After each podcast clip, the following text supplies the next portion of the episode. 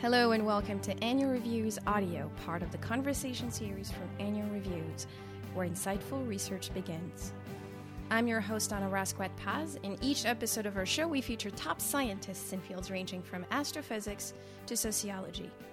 In this episode, Temple Grandin, professor of animal sciences at Colorado State University Fort Collins, talks about her 2013 article, Making Slaughterhouses More Humane for Cattle, Pigs, and Sheep which she wrote for the first volume of the Annual Review of Animal Biosciences.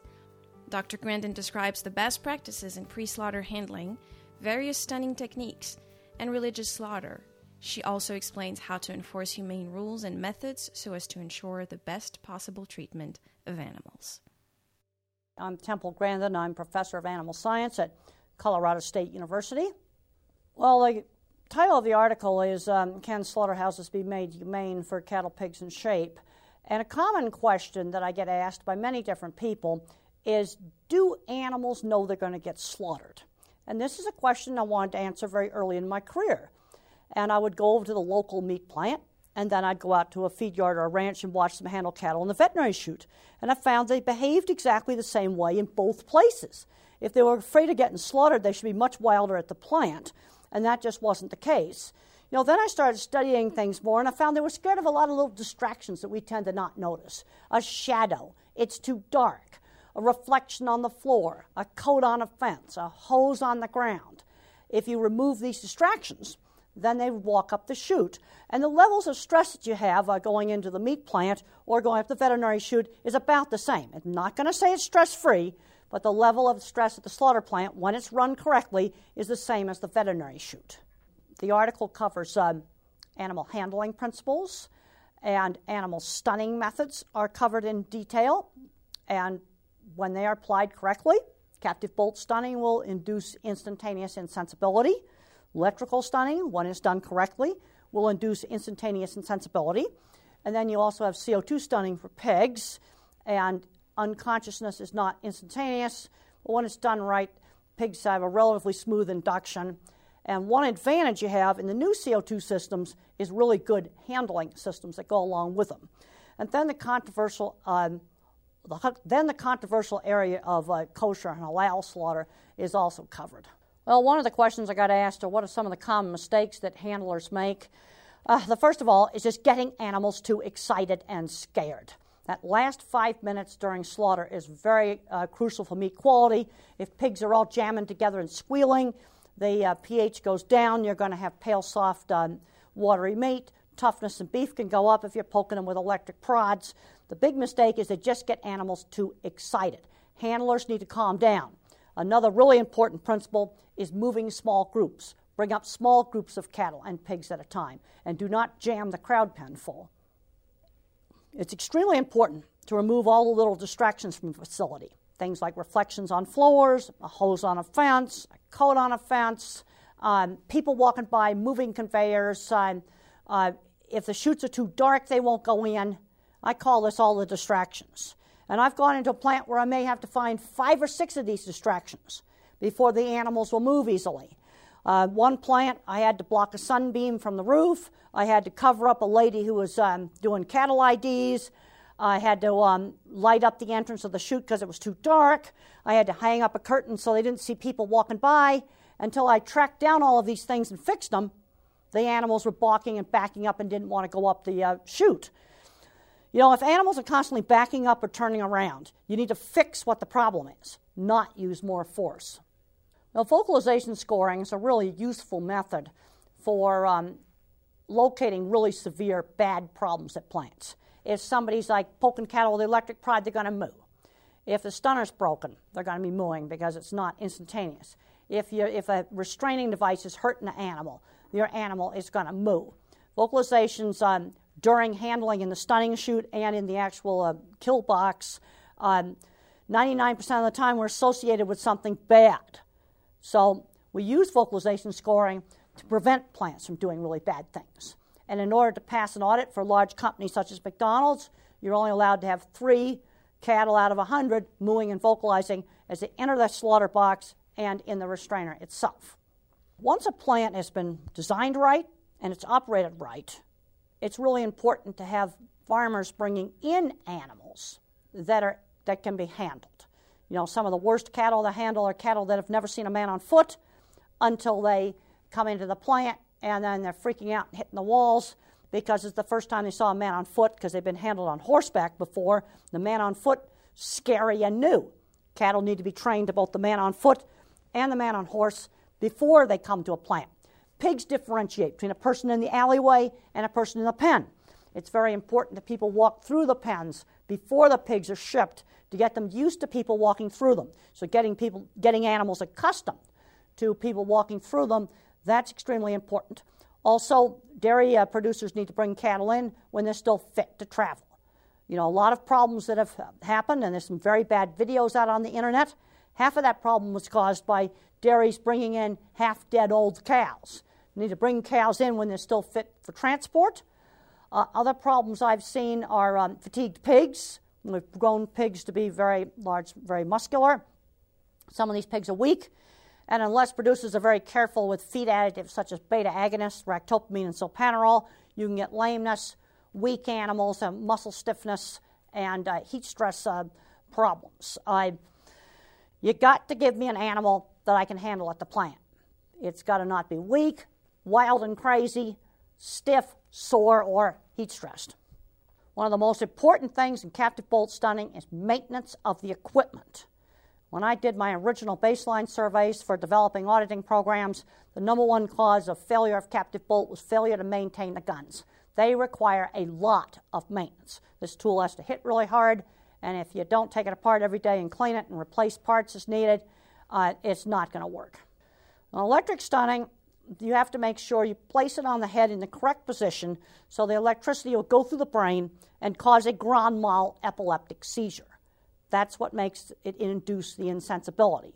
And if you put it back on the neck and it does not go through the, um, the brain, uh, then all you're going to do is to torture the pig.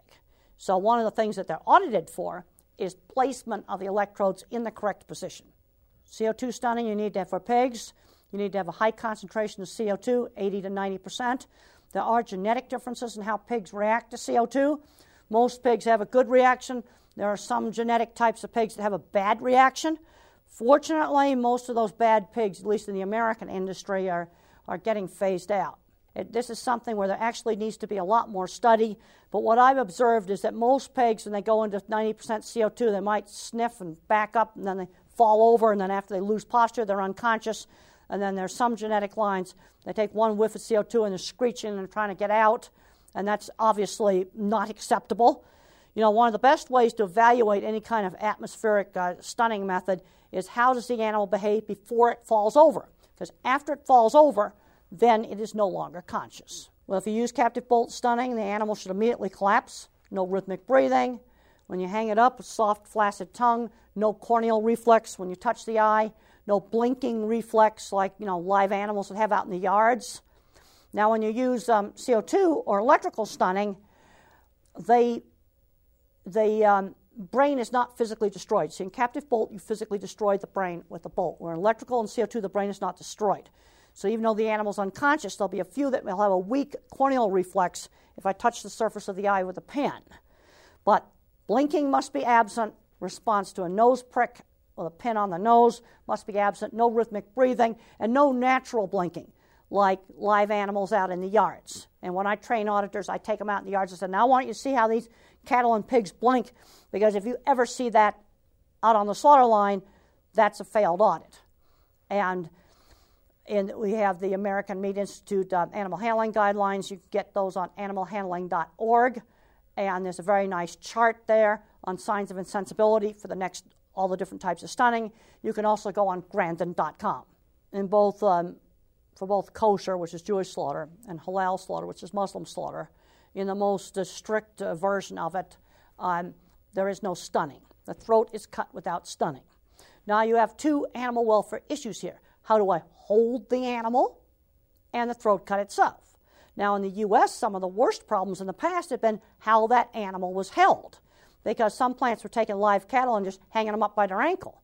And the live cattle were vocalizing, and you had a 100% vocalization score. That's horrible. Well, if you're torturing the animal with a restraint method, then there's no way you can evaluate the throat cut.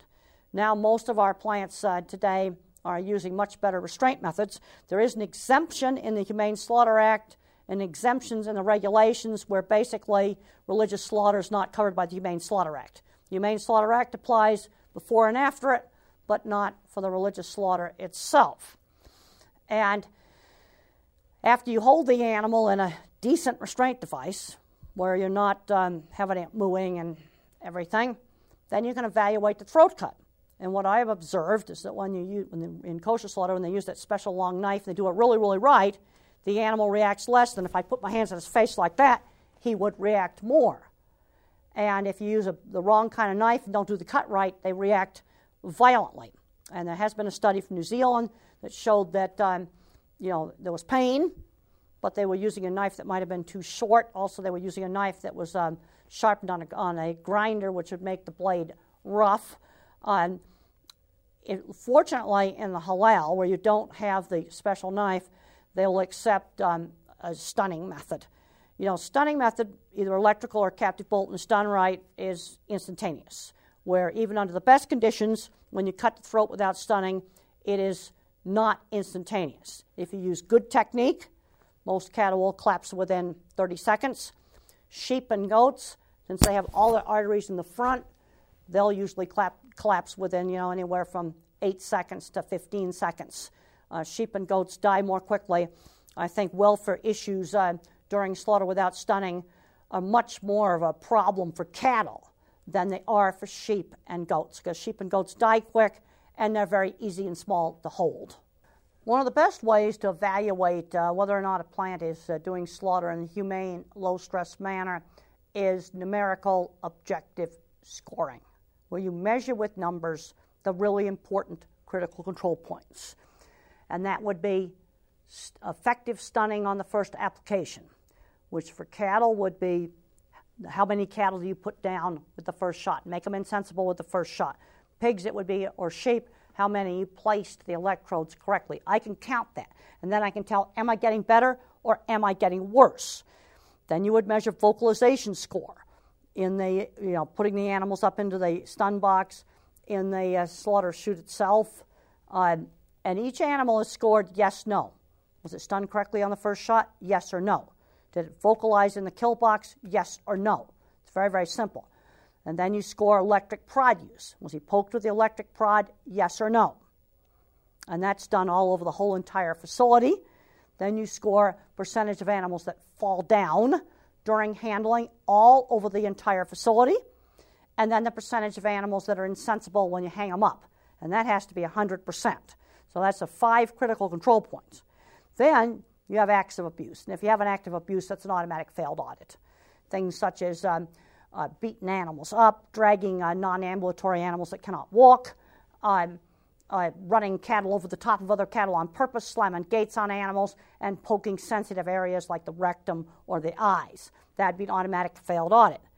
And these scores are outcome measures of bad things. Like there's a lot of different things that can make an animal vocalize. That's why it's such a good score, because it measures a multitude of problems. I have found that one of the most effective ways to maintain high standards is when major customers audit and inspect plants.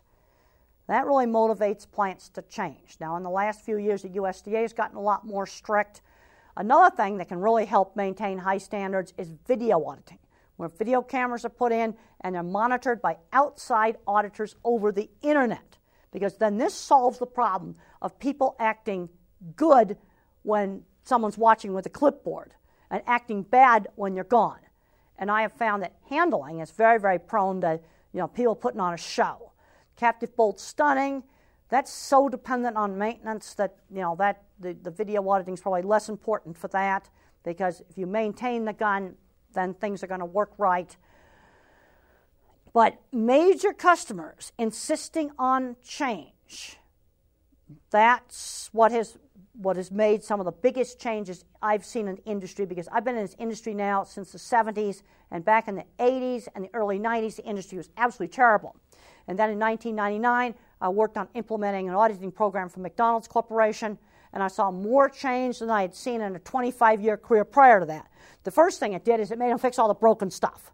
You just go in and you have all this broken stuff, fix all the slippery floors, that kind of stuff they can't put on a show because that stuff they can't fix in the 15 minutes it takes an auditor to put his hat and coat on before he comes out in the plant. But I had a very interesting time taking the executives of large companies, um, such as McDonald's, Wendy's, Burger King, and other retailers, on their first trips to farms and slaughter plants. And when things worked right, they were f- happy about it.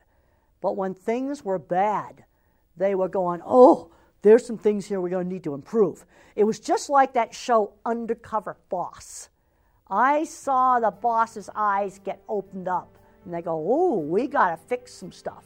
And that motivated them. You've been listening to Annual Reviews audio. For over 80 years, Annual Reviews has guided scientists to the essential research literature in the biomedical, life, physical, and social sciences. Learn more at annualreviews.org. I'm Anna Rasquet Paz. Thanks for listening.